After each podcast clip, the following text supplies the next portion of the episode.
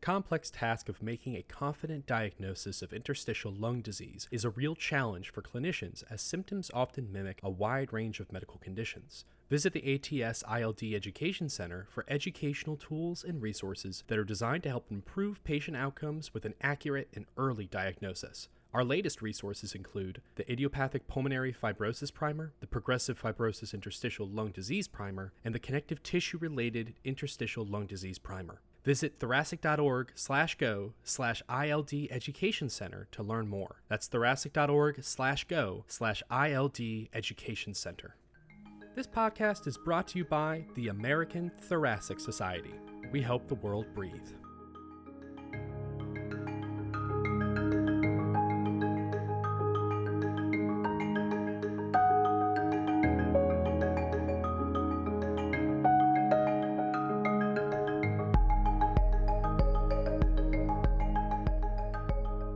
I'm Michael Lanspa. Thank you for joining us in our Out of the Blue podcast. Today, we're going to discuss an article by Dr. Todd Sarge entitled Effect of Esophageal Pressure Guided Positive End Expiratory Pressure on Survival from Acute Respiratory Distress Syndrome, a risk based and mechanistic reanalysis of the EP-VENT 2 trial.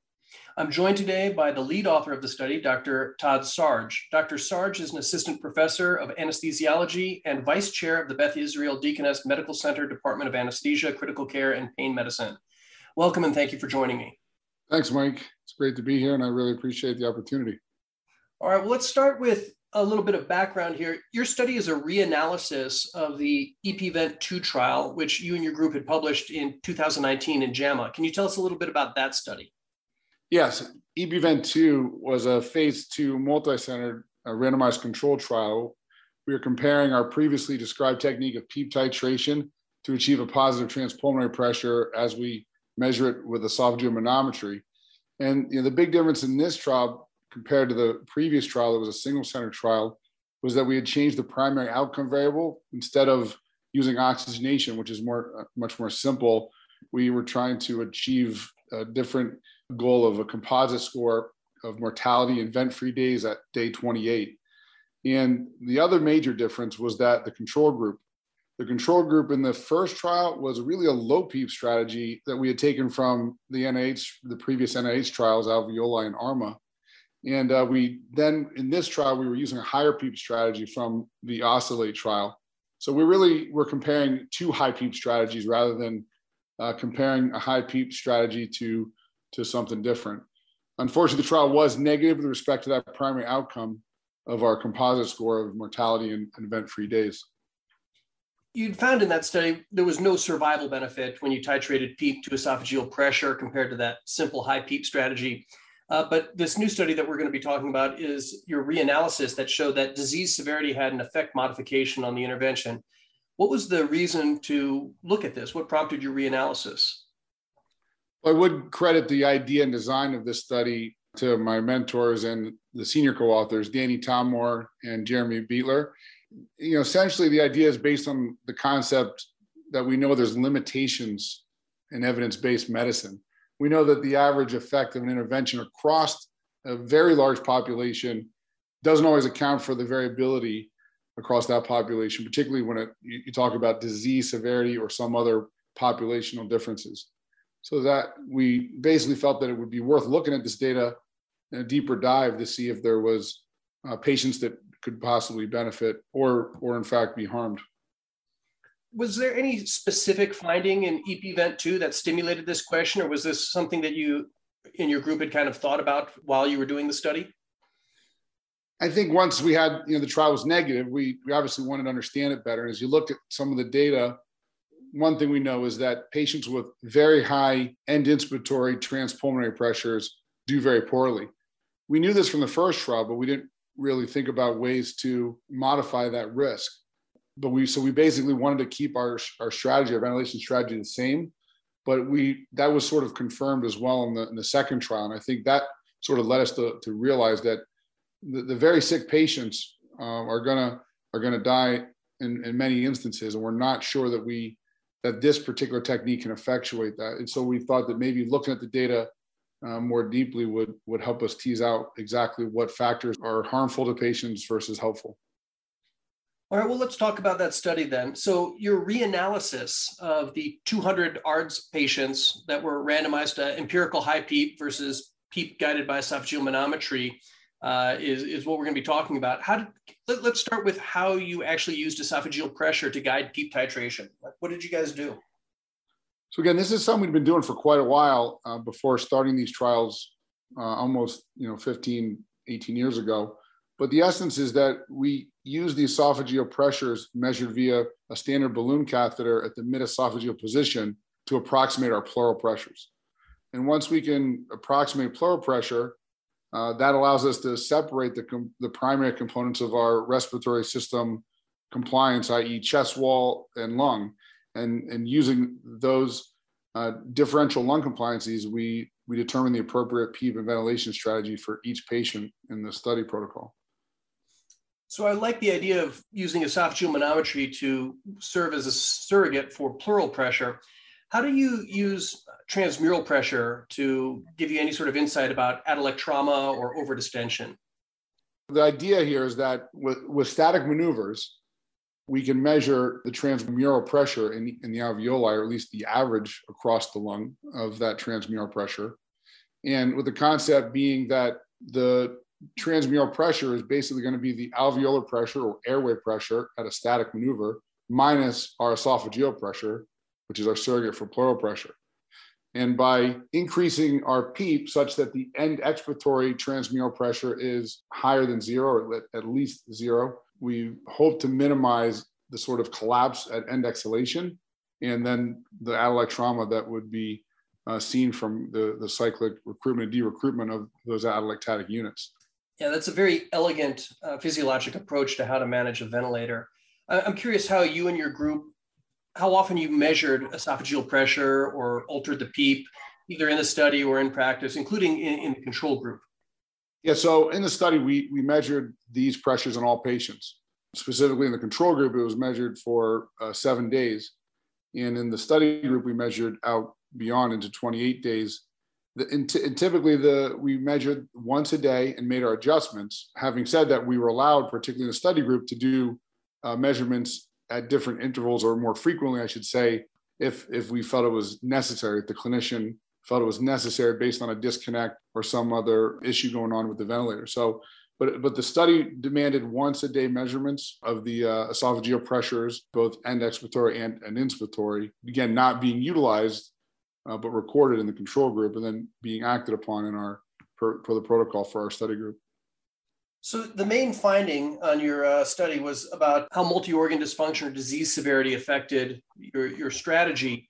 And you used Apache 2 to assess disease severity and organ dysfunction. But one of the challenges with this is that every single patient, I, I would presume, would have lung disease. So how did you address that or how did you deal with that in your study?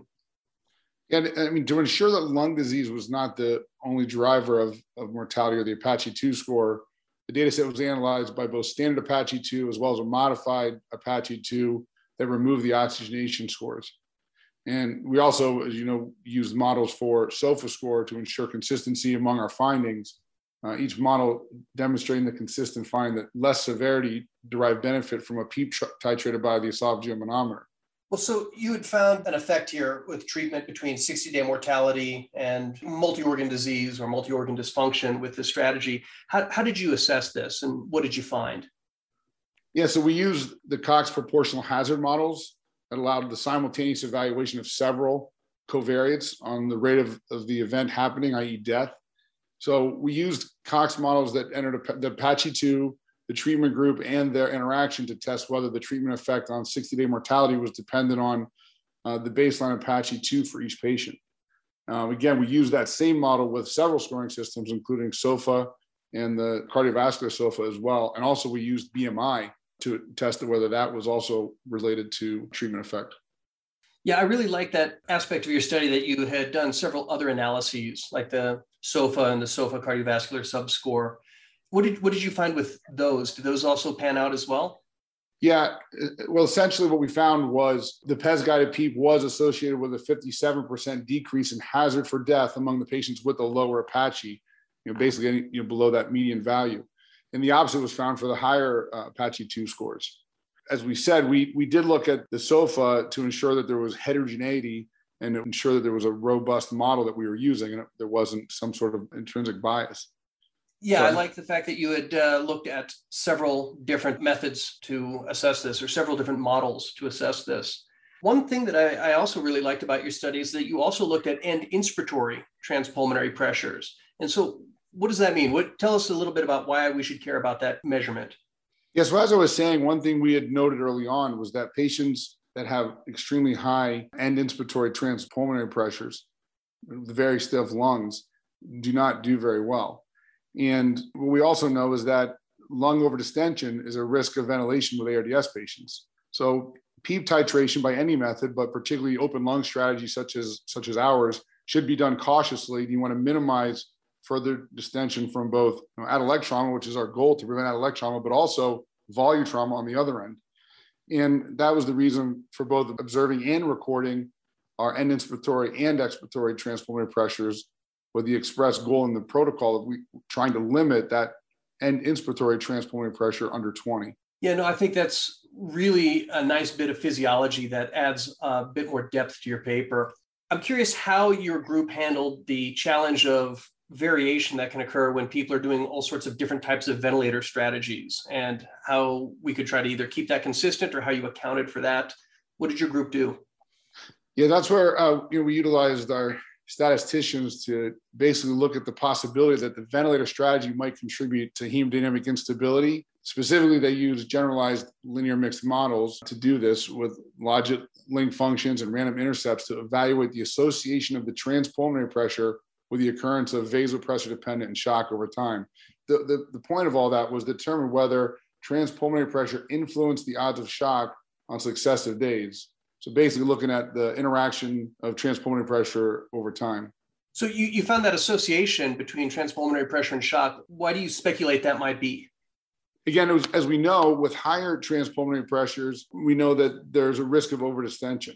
So what we found was that there was an association with higher mortality as well as a very significant association with greater risk of shock over time. It basically suggests to us that the higher tidal overdistension with increased pressure across uh, transmural pressure across the alveolar membrane at an inspiration has a negative impact on hemodynamics and shock. And we should be very cautious when we see that.